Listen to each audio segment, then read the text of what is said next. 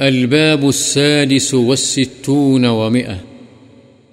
باب استحباب الخروج يوم الخميس واستحبابه أول النهار. سفر کے لیے جمعرات کے دن کا انتخاب کرنا اور دن کی ابتدا میں نکلنا مستحب ہے۔ عن كعب بن مالك رضي الله عنه أن النبي صلى الله عليه وسلم خرج في غزوة تبوك يوم الخميس، وكان يحب أن يخرج يوم الخميس، متفق عليه. وفي رواية في الصحيحين، لقلما كان رسول الله صلى الله عليه وسلم يخرج إلا في يوم الخميس.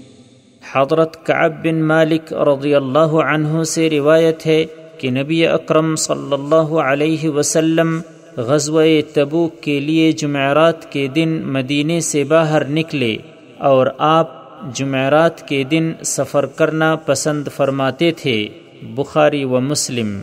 اور بخاری و مسلم کی ایک اور روایت میں ہے کہ کم ہی ایسا ہوتا تھا کہ رسول اللہ صلی اللہ علیہ وسلم جمعرات کے علاوہ کسی اور دن میں سفر کریں۔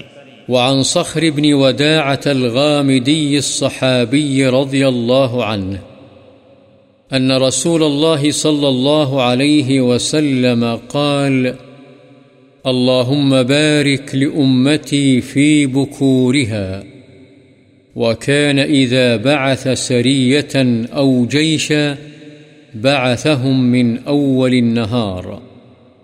وكان صخر تاجرا وكان يبعث تجارته أول النهار فأثرى وكثر ماله.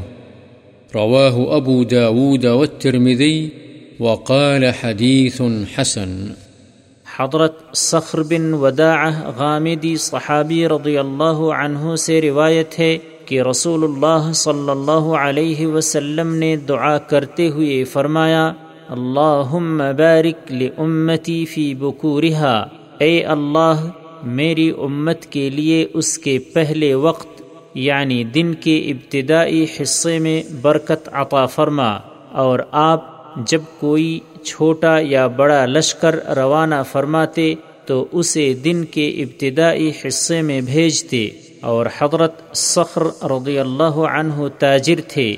یہ اپنی تجارت کا سامان دن کے ابتدائی حصے میں بھیجا کرتے تھے، چنانچہ یہ اس کی برکت سے تونگر ہو گئے اور ان کا مال بہت ہو گیا۔